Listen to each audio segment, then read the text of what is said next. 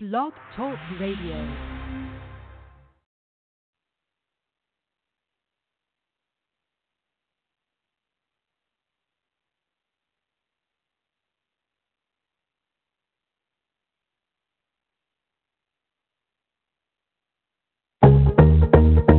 It's that time, America. Your very own nationally award winning family radio talk show. Let's Talk America with host Shana Thornton is set to air now. We feature the trending news stories, the timely interviews you want to hear, and the hottest music in the industry. This show truly is news talk for everyone. Let others know right now that you're tuned into quality news talk that matters. You're listening to Let's Talk America with host Shana Thornton. Broadcast begins now, now, now, now, now.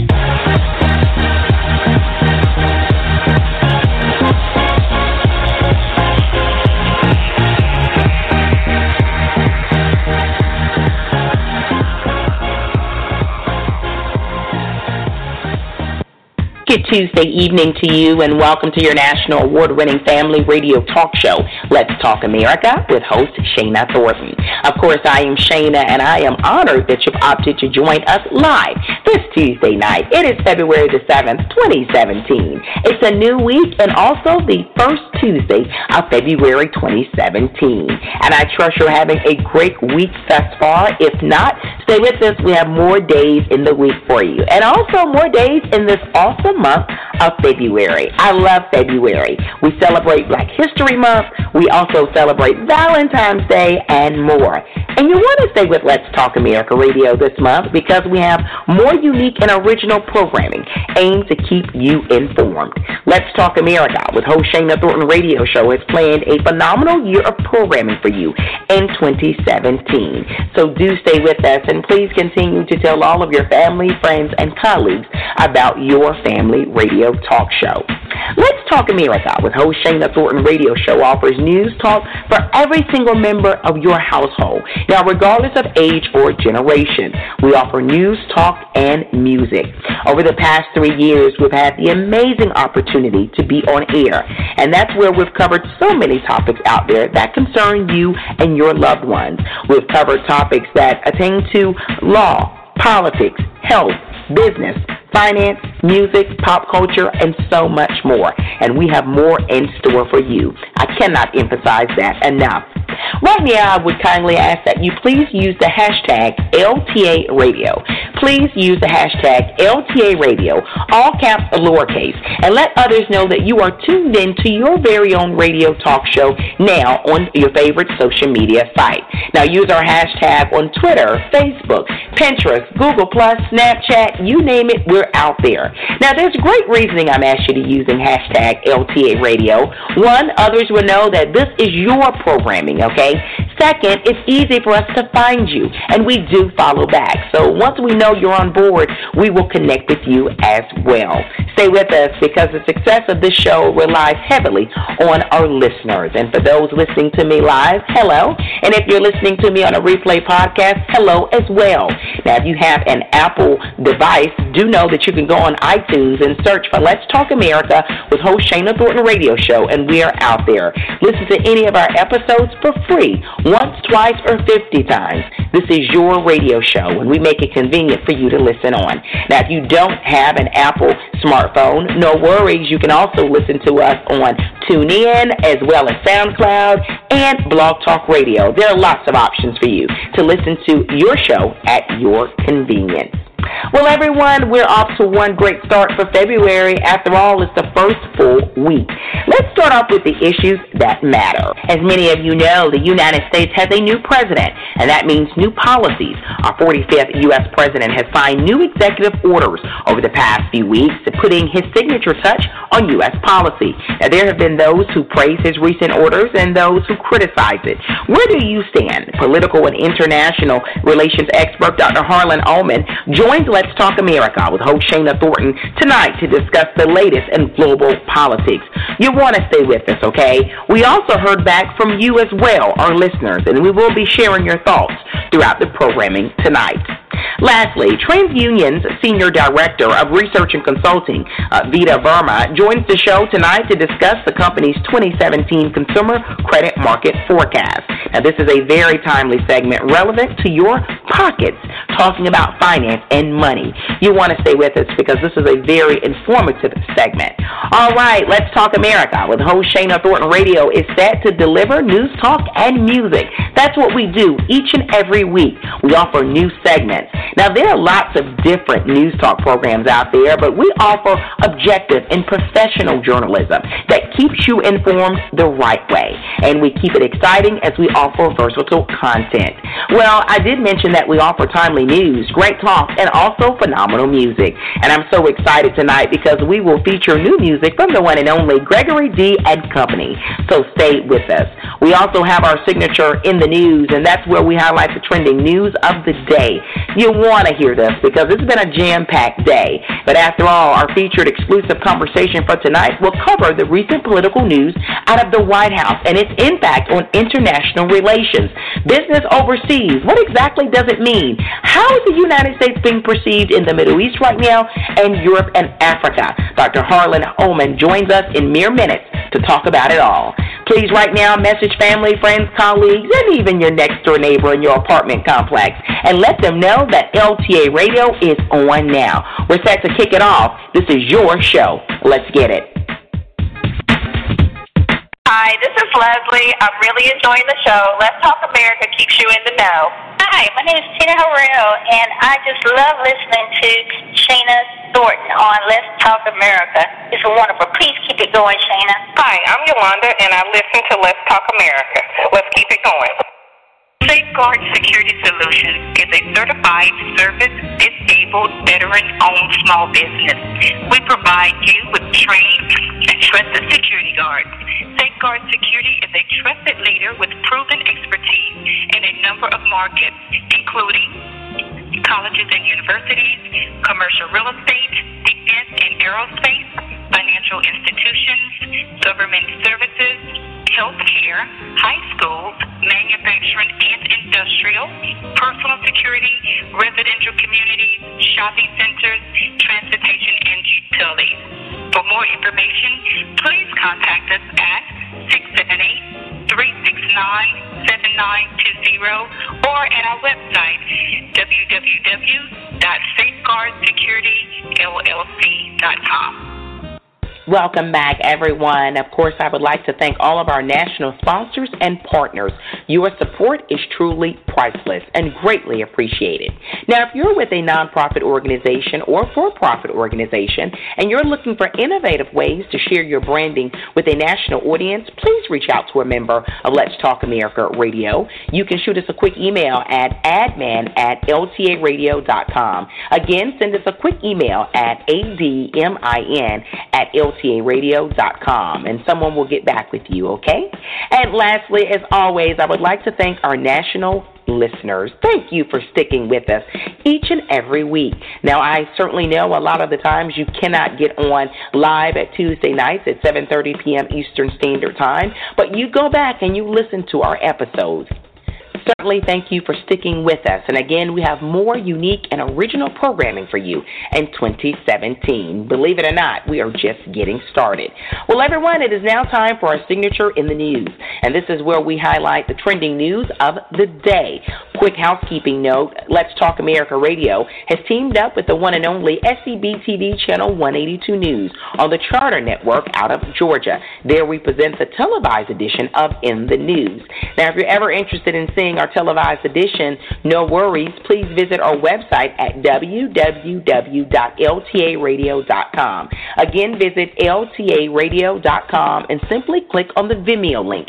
And there you will find our footage of our televised edition of In the News. But right now, it's Tuesday night, and we're on the radio program, and we're set to deliver In the News for your ears. In the news for February the 7th, 2017, travel ban and more political news. Over the weekend, a federal appeals court denied the U.S. government's emergency request to resume President Donald Trump's travel ban. The Ninth Circuit Court of Appeals has asked opposing sides to file legal briefs before the court makes its official decision on the matter. Now, a federal judge halted the program on Friday, which prompted the government's emergency request. President Donald Trump criticized a federal judge who voided his travel ban from seven Muslim majority nations over the weekend. The federal judge is a President George W. Bush appointee sitting in the Western District of Washington. The president said that he would demand that Homeland Security officials give extra scrutiny to people entering the United States from those countries. Now, in other news, more protests and demonstrations aimed at President Donald Trump's policies took place around the globe over the weekend, including New York City.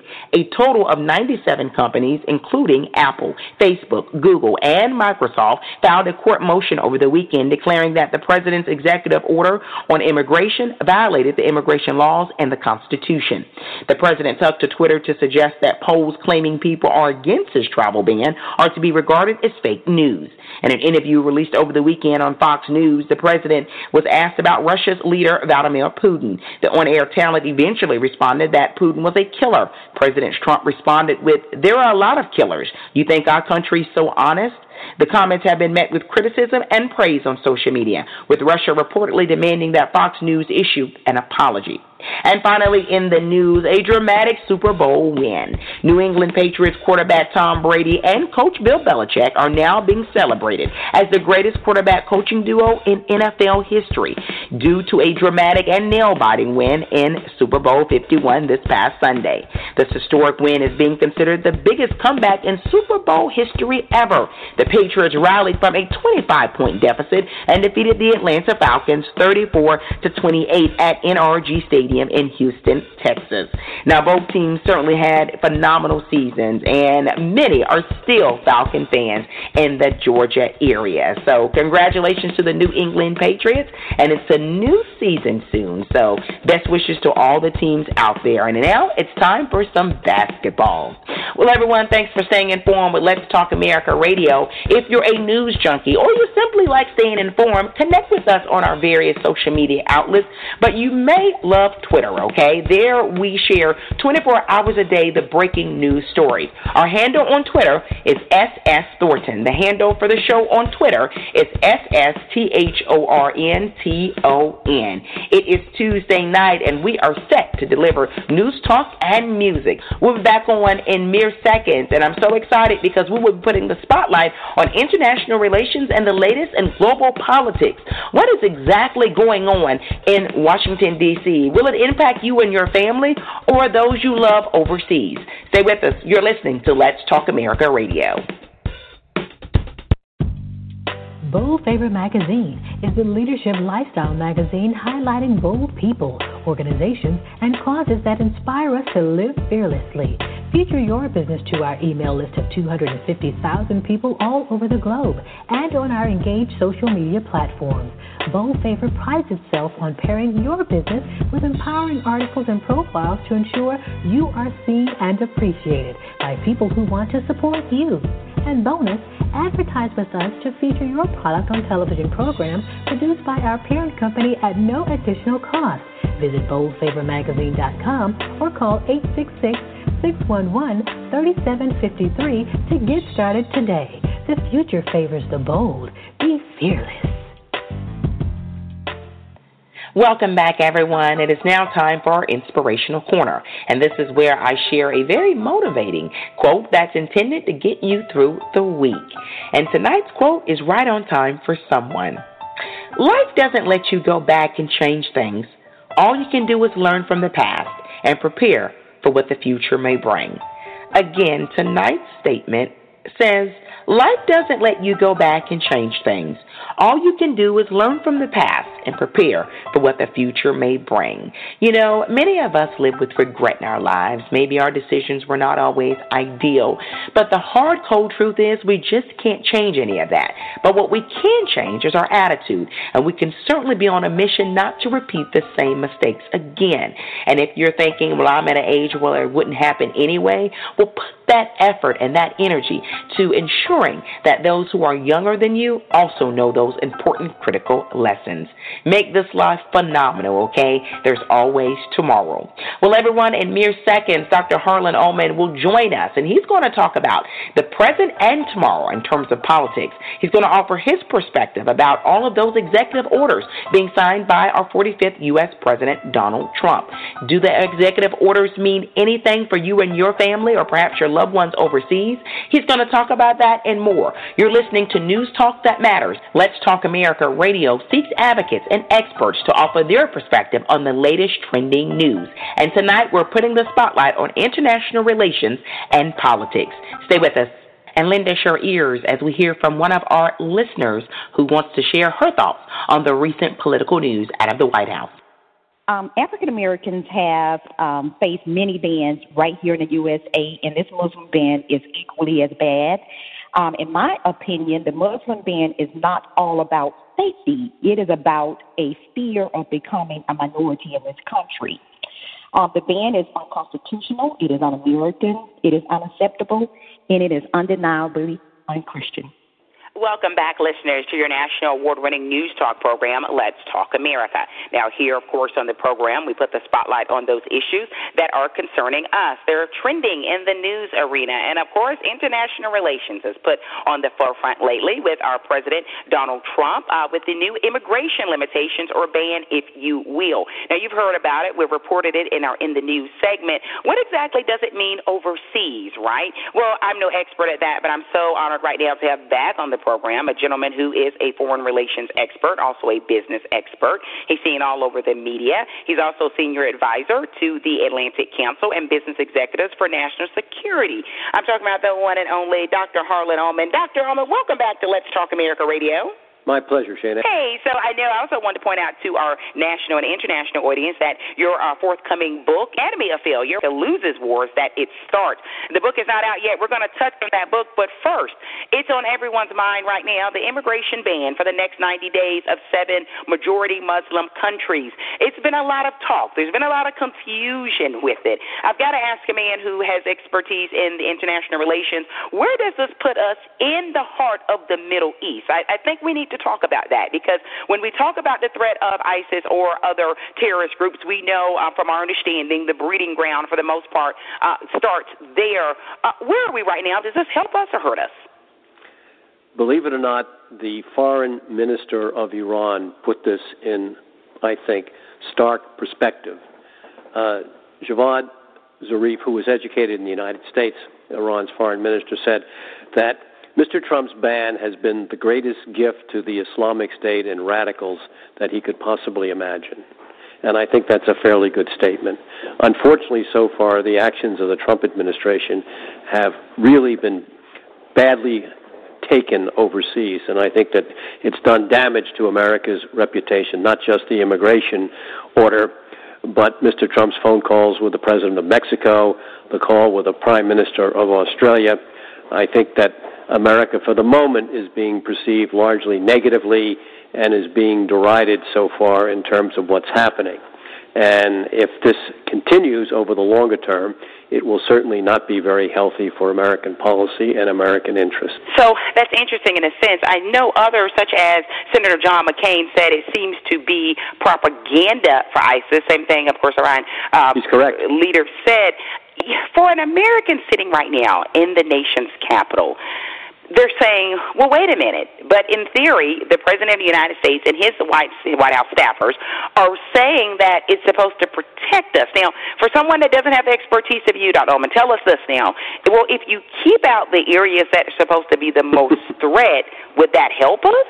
Right? In theory? Shana, I mean, this is ludicrous. Uh, first of all, all the president needed to do was to say, we want to improve our vetting the fact of the matter is, there's nothing that the president or his administration can do. The vetting is about as good as it, it's going to be. It takes, in some cases, two or three years. But um, that is not the problem. The number one threat to America since September 11th is not from foreign born members of Al Qaeda or the Islamic State. It's from people who have been born in the United States or naturalized Americans. Don't forget Army Major and psychiatrist uh, Hassan, who went berserk and killed 15 Americans or so at Fort Hood. He okay. was an American. He was a major in the U.S. Army. He was a psychiatrist. Over three quarters of the so-called terrorist acts that have been taken in the United uh, happened in the United States since 9/11 have been undertaken by native-born Americans or naturalized citizens. None from the regions that have been mentioned, which I think is quite interesting. I do have a question about you. I saw Iraq was on the list. Now, for me, that was a little shocking it because I said Yes, I said, wow, Iraq is on the list. Didn't, I mean, didn't we just finish, in a sense, sort of helping each other? I mean, explain perhaps some of the reasoning of having them on the list. There is none. It's it's it's it's an absurdity, um, and that's what really rankled John McCain and uh, Secretary of Defense Jim Mattis. We happen to be allied with Iraq, as nobody realized. We have about 7,000 Americans who are fighting in Iraq right now. We have some 30 Iraqi pilots who are training in the United States. And uh, how do we do this to a friend and ally? Interestingly, many years ago, President John Kennedy, I think, put his finger on it when he said the only thing worse than being an enemy of the United States is being a friend or ally. And the Trump administration is underscoring uh, that marvelous observation by President Kennedy. Where are we with our relations with Europe right now? Because, of course, those seven Muslim majority countries were the focus of the ban or the 90 day limitation. Uh, Syria, I do want to point, uh, from my understanding, indefinitely suspending uh, any acceptance of refugees in this nation. In Europe, how is this being perceived? Not good. Um, first, that Mr. Trump could say that NATO is obsolete has really scared people in Europe. NATO has been the bedrock of uh, Western uh, societies and Western democracies since 1949.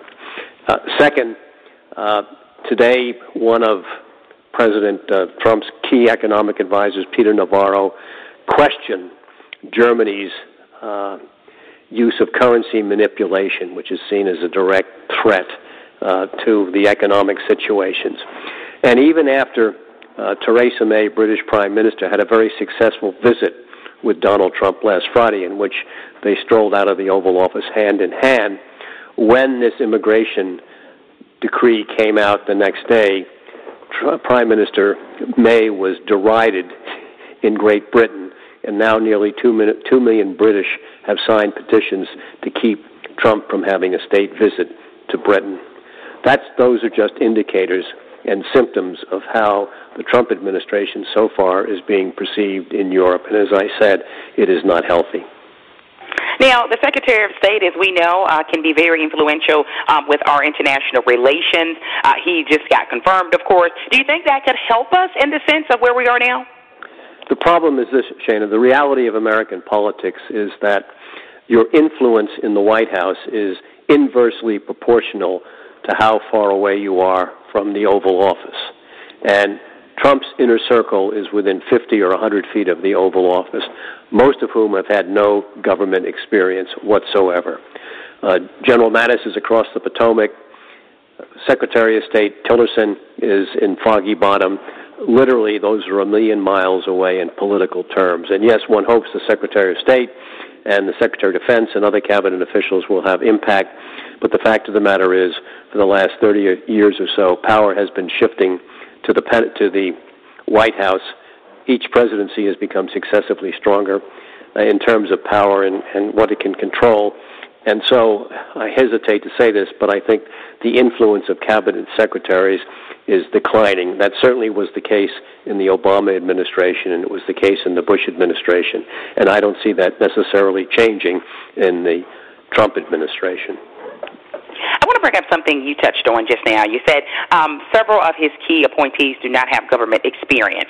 Now, for many insiders in Washington, this is a shocking uh, concept, but I want to go for the voters of Donald Trump. And of course, we know he won the Electoral College. It's very much in dispute if he won the popular vote. Um, he's dispelling. He didn't, he didn't win. The, he didn't win the popular vote. He lost by almost three million. And any any any comments to the contrary are just fiction. And, yes, and as you know, Dr. Ullman, I do want to say, as a journalist, objective journalist, that he is saying that he did win it and he wants to uh, do a voter uh, fraud investigation. But this is my point that I want to make. There are those who you know defend him clearly, and they say, "Hey, Dr. Ullman, it's a great thing that we don't have government insiders, that we don't have seasoned veterans, because maybe we can get things done and change the politics of Washington and what's going on overseas." What's your response to those individuals who support him and many do echo this when I'm out and about reporting. Uh, Shana, would you like to have uh, one of your writers or one of your staff do brain surgery on you? Absolutely not, because none of them are experienced in brain right. surgery. That's my point. And among his cabinet, with the exceptions of General Jim Mattis and John Kelly, who's at Homeland Security, not one of them has had an inch or an ounce of government experience. And the notion that somehow having no experience is really vital when you're dealing with a situation that is entirely different, to me, is a prescription for disaster. This government is extremely complex, it's very broken. You need a great deal of knowledge, and quite frankly, we don't have the time for this to be a learning experience. That certainly was the case with George W. Bush when Bush took office and after the attacks of 9/11, made a decision that has been the greatest strategic catastrophe uh, in our lifetime in going into Iraq, simply because he did not understand government and he was not experienced. I'm not suggesting another situation will arise like that, but you can't take people who have no experience whatsoever and expect them instantly or even over a short period of time to become skilled. And on top of that, every president every president, when assuming office, has a rough spot for at least a year or more and make huge mistakes. Okay. And that applies all the way from Jack Kennedy and the Bay of Pigs fiasco to George okay. W. Bush. Well, you know, I, I want to say this. One of the things that some onlookers have criticized President Trump for so far is the rollout of this immigration ban, saying, suggesting exactly what you're saying, that it seems those individuals who are very familiar with processes like this were not consulted. They were not uh, advising the president or his inner circle, if you will, and it seemed like the immigration ban, it became chaotic at airports because they're saying that many of them, the State Department was unaware of it. They found out pretty much where everyone else did. I mean, there are reports saying that. His rollout was incompetent, but I must say that when President Obama rolled out uh, the Affordable Health Care Act, that was equally incompetent. So uh, this is something that I think skips political power, is part of both political parties. It's something that happens when you have inexperienced people, and it is to be expected, and it happens when Republicans and Democrats hold the highest office. We are on right now exclusively with the one and only international uh, foreign affairs expert, also a business expert, Dr. Harlan Ullman. He's been on before with us, uh, breaking down things from his perspective. I do want to note for our listeners out there, he does not consider himself a Democrat or Republican. I do want to point that out for any of you that want to send us messages right now. Now, I want to turn our sights to Mexico right now. You know there has been a uh, interesting history with, uh, at one point, then candidate uh, Trump, who is now president. It continues to be something that's seen by many as not sure where it's really going. Do you see any positive effects on building the relationship with Mexico uh, despite the threat of the wall? Um, I, I, am laughing because that's not a serious question. Uh, and I've, I've written in one of my columns, uh, you may not remember, people may not recall, 1914, there was a Mexican bandito called Pancho Villa and General Blackjack Pershing pursued Villa into Mexico in a punitive expedition, never caught up with him. And I suggested that maybe we need another Blackjack Pershing to launch a second expedition to Mexico. Uh, what we've done to, in Mexico uh, makes the word incompetent sound good. Uh, Donald Trump wants to build a wall. All right, here's a reality. Most of the border that's open is in Texas. And the problem is that most of the territory on the border is privately held land, not owned by governments. And indeed, one of the biggest chunks of land is owned by Howard Buffett, son of Warren Buffett, who's got more money than Trump could ever conceive. Now, if you want to build a wall, does that mean you're going to exercise eminent domain and seize that property that belongs to private landowners in Texas? Who knows? But the point is that a wall is not necessary.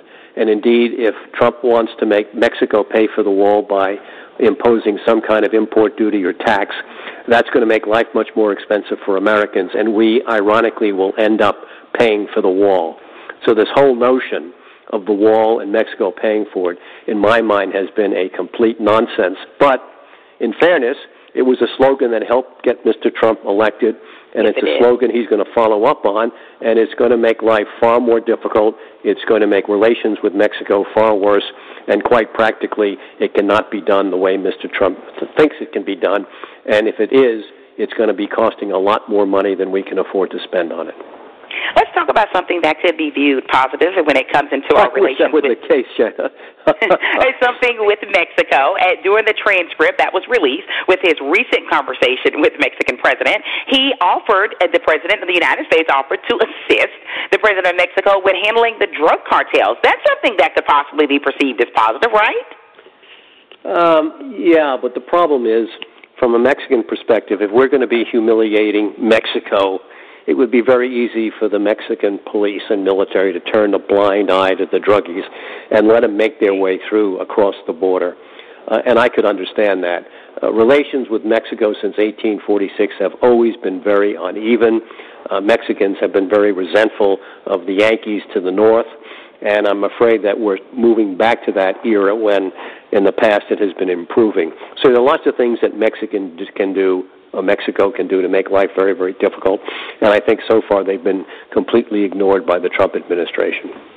Let's go back to the other side of the world. Let's bring up Israel. I know there was a really recent statement out from the White House this morning talking about not sure if Israeli, Israeli settlements will help in foreign relations. What do you make of this?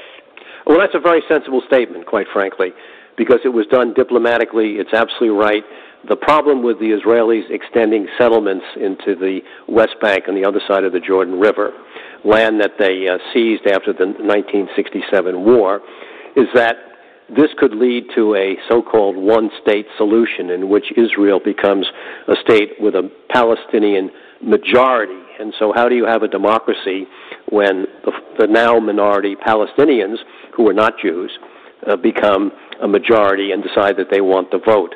And unfortunately, Prime Minister Netanyahu's increase in settlements has made achieving a two state solution with a Palestinian state and an Israeli state that can live side by side increasingly difficult. So I think that the way the administration has dealt with Israel is absolutely proper, and it shows that common sense and understatement are a lot more than over promising and under delivering. So I agree with and applaud the statement that the administration has issued on Israel because it was done sensibly. And when things are not done sensibly, then obviously I'm going to be very, very critical of those actions. Let's go back to the home front here in the United States. Some domestic issues uh, that are warring. Uh, he has threatened to do uh, take action uh, with uh, Chicago. As we know, Chicago has had some uh, very uh, recent and ongoing violence that has been going on throughout the years. Does the president of the United States, from your opinion, Dr. Ullman, have any power to do anything about the violence in Chicago? Sure, he can. Uh, he can nationalize the National Guard and okay. send it in. Presidents have done that before. President Eisenhower in, in Little Rock 60 years ago. So presidents have often uh, used the, the military, I should say, the National Guard. Would that be effective in Chicago, from your opinion? I, I don't. I really am not expert enough. I, I, Chicago's got such huge problems. It's also made more difficult that the mayor Rahm Emanuel is a Democrat, is very, very close to obviously President Obama. So there are all sorts of political ramifications, and so. Uh, I, I really do not have enough knowledge to come up with a sensible answer as to what the feds could do or can't do. But uh, obviously, Chicago has got huge problems, and I'm not sure that bringing in the National Guard would necessarily solve them. But as I said, it's not an area that I would consider part of my uh, best expertise. Another home front issue tends to be uh, oh, uh, health care, as we know. And, of course, President Trump uh, vowed to dispel Obamacare, if you will, the Health Care Act. Um, the Republicans so far don't have anything in concrete to uh, repeal or to offer as an option. Do you see that as a problem here in the home front? Well, here's a real problem. Uh, Donald Trump has promised to grow the economy by 4%. Uh, he's promised to provide jobs, jobs, jobs. Yes. He's promised to, he's promised to fix uh, health care and reform taxes. Now, as 2018 grows closer, Mr. Trump will have to make good on those promises. Because if he doesn't, please recall that in 1995, when the Republicans who controlled both houses of Congress yes. shut government down, it led to the elections of 96 in which the Democrats won both houses and Bill Clinton was reelected. And so I think the Democrats are in a very strong position, and unless Mr. Trump can deliver, Republicans are going to be in a very, very bad shape in 2018. And quite frankly, how he's going to deliver in health care, I don't know. The nature of the political system with checks and balances and the fact that it's broken uh, makes it exceedingly difficult to put together really sensible legislation. There were lots of flaws in Obamacare. And the argument should have been not repeal and replace, but fix. And so I think Mr. Trump is being caught on the horns of a dilemma that he has fashioned because we can't repeal it. If they, if we in fact we repeal it, it will be disastrous. And so far, neither the Congress nor the administration seems to have any idea of what it's going to replace it with. So this is a very difficult issue, and it could blow up in the faces of Republicans in 2018 if it's not dealt with sensibly. As a journalist, I have to ask an expert like yourself. As you know, uh, Chief um, so Press Secretary Sean Spicer uh, presented some information a few weeks ago, uh, days ago, if you will, about the uh, inauguration crowd. As you know, uh, advisor to the president, Kellyanne Conway, came out and used the term alternative uh, facts, if you will. Uh, from an, foreign relations expert, a business expert such as yourself, um, how do you feel when we're uh, told the words or you hear the words alternative facts? Well, it means lies. Okay. And it's it's completely delegitimizing um, the truth. And when Jack Kennedy, I'm using Kennedy as an example. Okay. When the Cuban Missile Crisis broke out, Kennedy wanted to rally the support of then President of France, Charles de Gaulle, and so he de Gaulle uh, with photographs. And de Gaulle said, "I don't need to look at the photographs. The word of the President of the United States is good enough for me." I don't think if Mr. Trump said to whomever, you have my word, it would be listened to. That's a reality today. It's a sadness today. And Kellyanne Conway's comments make the situation worse, not better. He is the 45th U.S. President of the United States, Donald Trump. He is just in not even done a full month yet. He will be the president, of course, for the next four years. And I always want to present objectivity here on Let's Talk America Radio. For the naysayers out there, are we? Are they being fair? Are they not giving him a chance? Because after all, it's only been a, a matter of days. God Almighty, should people be giving him more of a fair chance to see what sort of legacy he will establish as the 45th U.S. president? Uh, the answer is absolutely yes. I, I couldn't agree more with that. And I have to say, in this particular case, I'm very, very conflicted because, on the one hand, Donald Trump has really been in office for 12 days. And so it's ludicrous to start predicting the demise of his administration. And sensibly, we have to realize that new administrations always get off to rough starts. It takes a while. It takes six months for his administration to gain steam. And so the smart, commonsensical approach is yes, give the president time, and I fully support that. On the other hand, we are on the Titanic, and I see an iceberg, and that iceberg is drawing closer and closer and closer. And I'm not sure we have six months. And if the administration is going to do something really stupid, and I'm afraid that's going to happen, I'm very, very, very worried. So I agree with your point. Uh, we need to give the president time. But having been in this business for so long, I know when trouble is approaching, and I know it's approaching at a very rapid rate. So it really worries me. Dr. Harlan Ullman is a distinguished of the U.S. Naval Academy. He was a career naval officer. He's published many books, uh, many papers. Before you leave us, your latest book, it's not out yet. It's going to be off the press very soon, titled Anatomy of Failure Why American Loses Wars It Starts. Tell us about this book. What a title, huh? Well, what a book. Um, and in fact, the most interesting part of the book is that it is populated with vignettes, stories of my personal experience uh, to support the argument of why America loses wars it starts. And the reasons are very simple. The wars we lost, for example, in Vietnam and certainly in Iraq and probably in Afghanistan because we never applied strategic thinking to what we were doing, and our leaders at the time, Republican and Democrat alike, failed to have sufficient knowledge and understanding of the situations in which we used force. And by wars, I mean the use of American force because we made huge mistakes in Grenada and other places where I have um, referenced in the, in the book. And it skips Republicans and Democrats, the same mistakes that Jack Kennedy made and Lyndon Johnson in Vietnam were repeated by George W. Bush, and in some cases uh, by Ronald Reagan. And so the lesson here is simply that White Houses have to have the ability to think strategically, and as important, they have to be fully informed and understand what's what's going on. I would suggest that before September 11th, there were only a handful of Americans who knew the difference between Sunni or Shia or what we're talking about. And unfortunately, given the complexity and interconnectivity of the world today, we cannot be uninformed and we have to think strategically. But I think the part of the book that will be most interested to readers are vignettes and personal experiences which give an added dimension that explain why and show how we've gone wrong when we've gone wrong. I also have positive examples of how the United States did succeed. For example, with George H.W. Bush in the first Iraq War, which was to drive Saddam Hussein out of Kuwait, that was done masterfully. But unfortunately, the record suggests that we do it more wrongly than we do it rightly. And I think that the lessons of the first Iraq War under George H.W. Bush Dick Cheney at the Defense Department and Colin Powell as chairman of the Joint Chiefs are a model that future presidents and administrations need to emulate, not what happened in Vietnam and not what happened when the second Bush had presided over the war in Iraq. I, before you leave us, uh, you explain things so eloquently. ISIS is a huge topic right now, uh, not just overseas, as you know, Europe, the Middle East itself, many parts of Africa right now, and also the United States, the ongoing threat.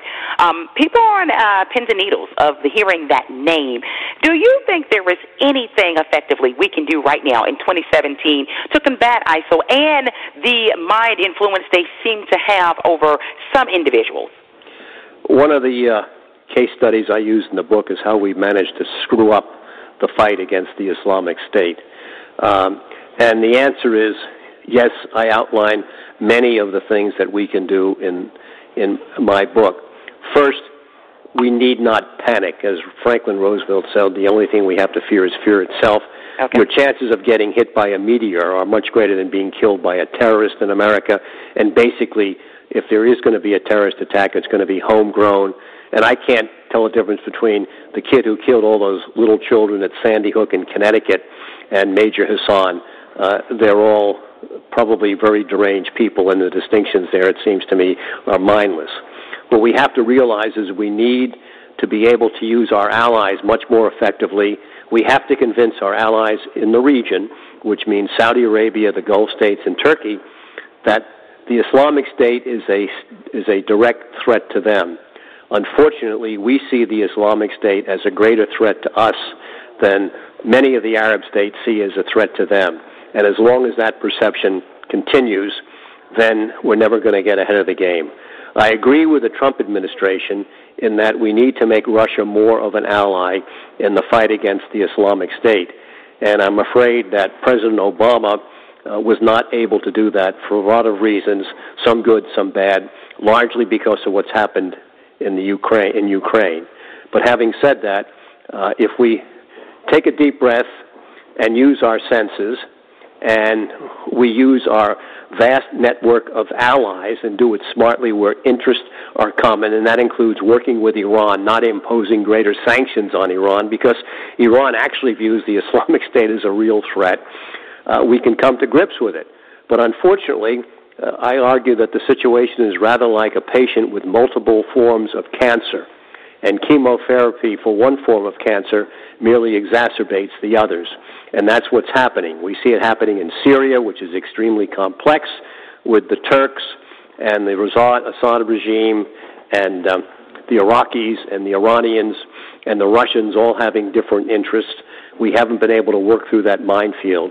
And what we have to do, and I think Trump is right, if you substitute American interest for American first argument, that's a good case to be made where we can be smarter in how we deal with the Islamic State. And unfortunately, we've not been able to do that because it requires a sophistication that most governments here are incapable of providing. And I can only say uh, one hopes that the Trump administration with uh, General Mattis will be better informed. But as everybody knows, hope is not a strategy. You did mention the name of Putin out of Russia. I do want to bring up a question that many Americans uh, continue to ask out in social media. Can we trust Putin? I know you said we may be needing him in the war with ISIL or uh, the terrorist state, but uh, tell me this, Alderman, there, there's a, a, a very dynamic, complex history with the United States and Russia, as you know. Ronald Reagan said, trust but verify. The issue is not trust.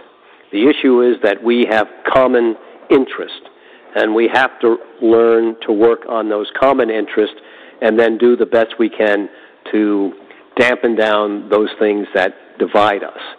That's very commonsensical. So I would not say trust is the issue.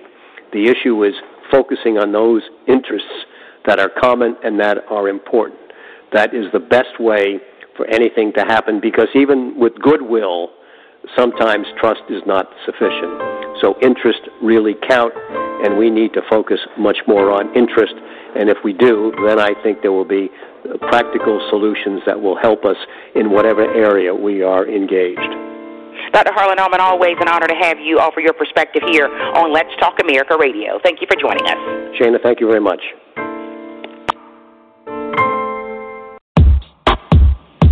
Hi, this is college senior at the College of Worcester, Brenda Core, and you're listening to Let's Talk America Radio with Shana Thornton. So this is for Let's Talk America with Shana Thornton. So we have with us Nidhi Verma, and she's the uh, Senior Director of Business and Consulting at TransUnion. Hi, good morning. It's Nidhi Verma. I'm the Senior Director of Research and Consulting at TransUnion. Thank you so much for joining us here at Let's Talk America. So we hear that TransUnion is making um, a, a, big announcement or a release today. Can you tell us more about that?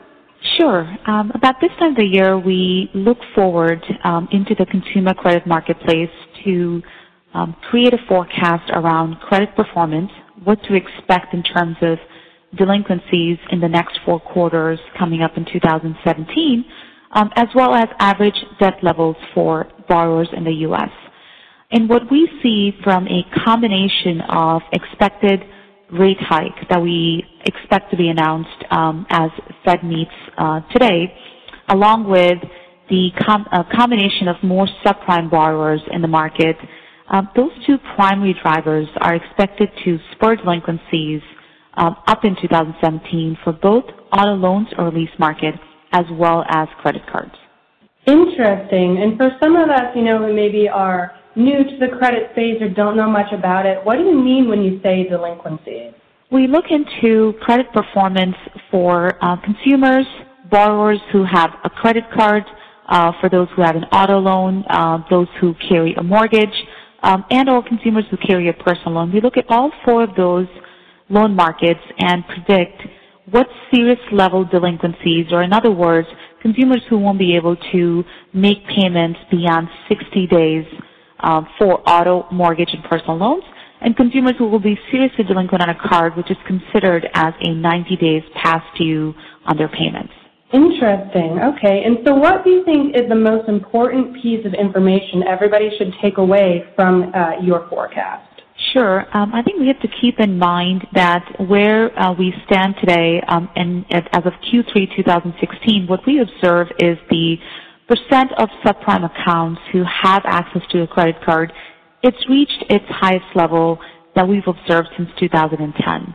Uh, for the auto market, um, that percent of subprime borrowing has actually reached its highest point since the end of 2013. And as more access has become available to consumers, as we've done pretty well as an economy in terms of a better employment picture, in terms of rising income, median household income that is, um, and just a very strong foundation as an economy, we've seen demand for loans grow as well as supply for loans uh, being available to the subprime borrowers.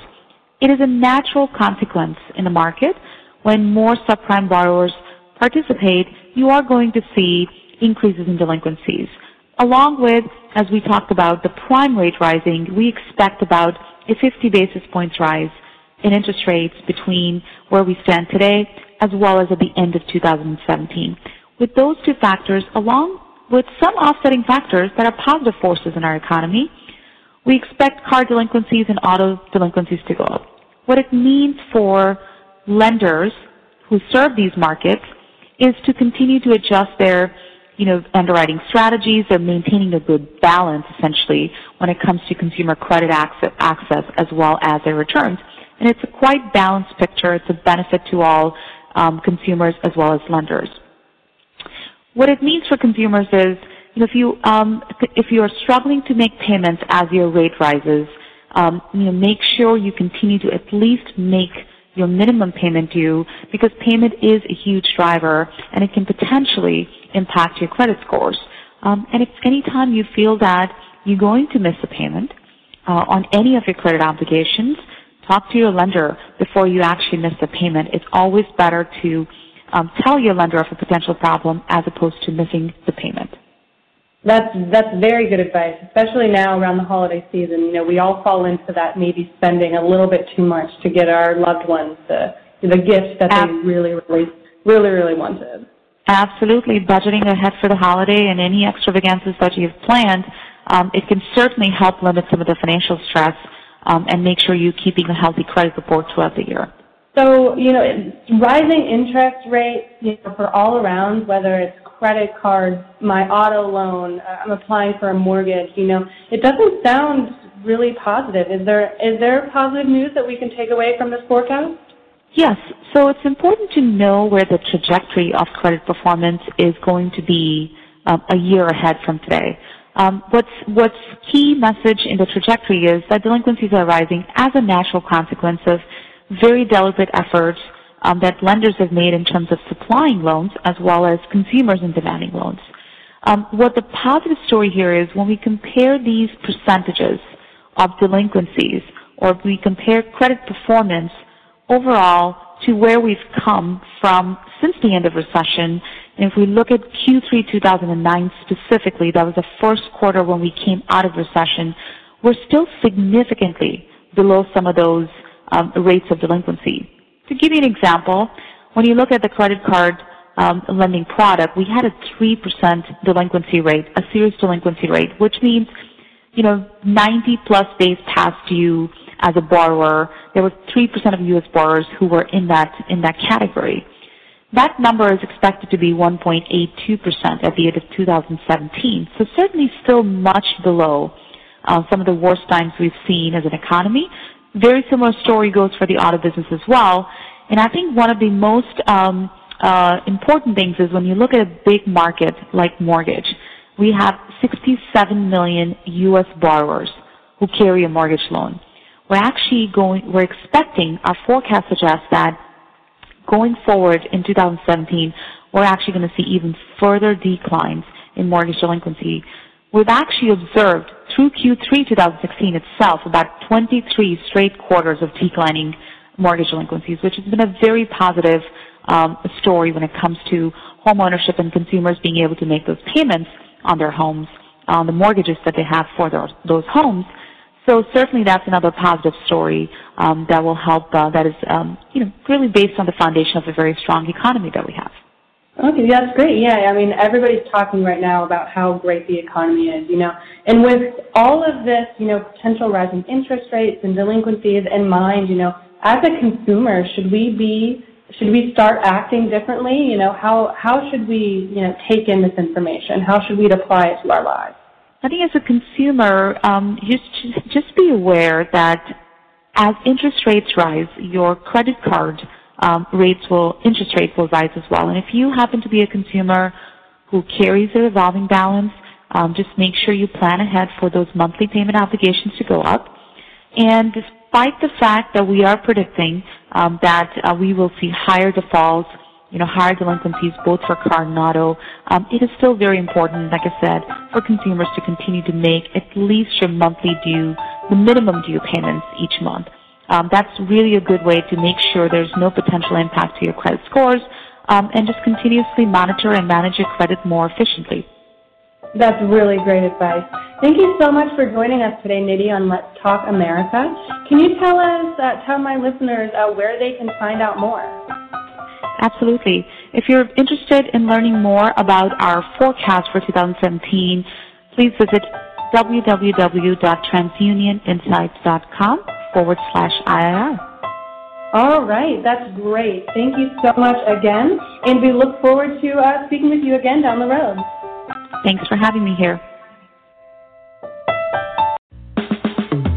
Are you looking for a family based radio talk show that addresses the relevant issues and concerns of today?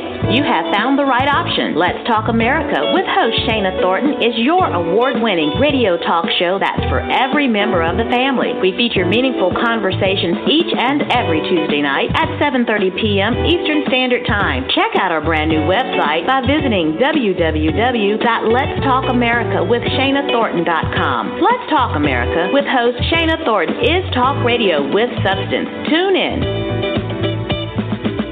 Well, that's a wrap, everyone. Thank you for tuning in live this Tuesday night, February the 7th, 2017, to the one and only award winning radio talk show, Let's Talk America, with host Shana Thornton. We will offer a new episode next Tuesday night, same time, same place, 7.30 p.m. Eastern Standard Time. We love timely news, great talk, and phenomenal music. And tonight we will close out with the tunes from musician Gregory D. and Company. The name of this track is More Than a Conqueror. More Than a Conqueror, performed by Gregory D. and Company. Check it out, put their name in your favorite search engine, and let us know what you think.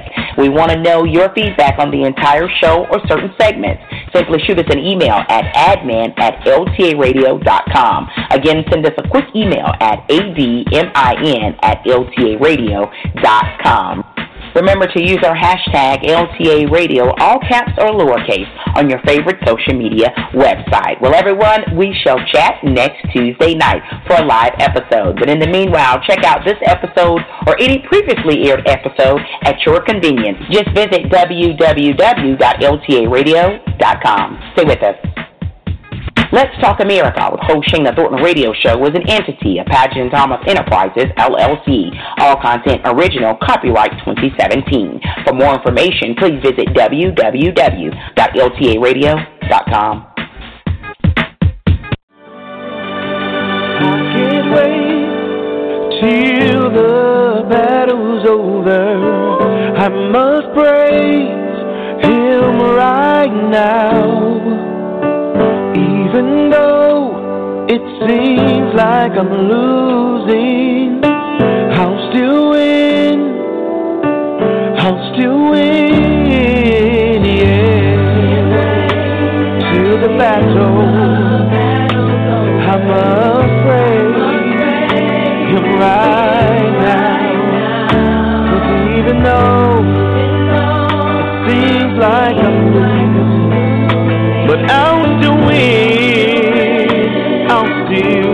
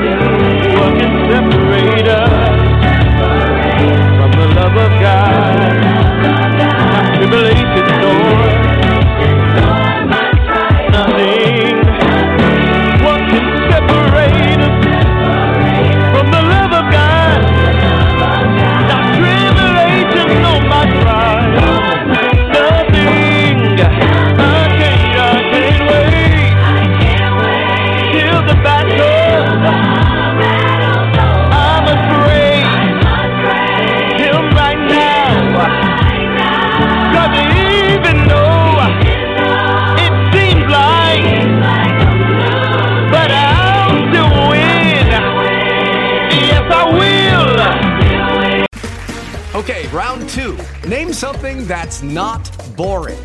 A laundry? Ooh, a book club.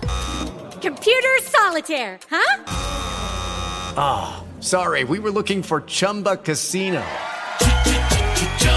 That's right. ChumbaCasino.com has over 100 casino style games. Join today and play for free for your chance to redeem some serious prizes.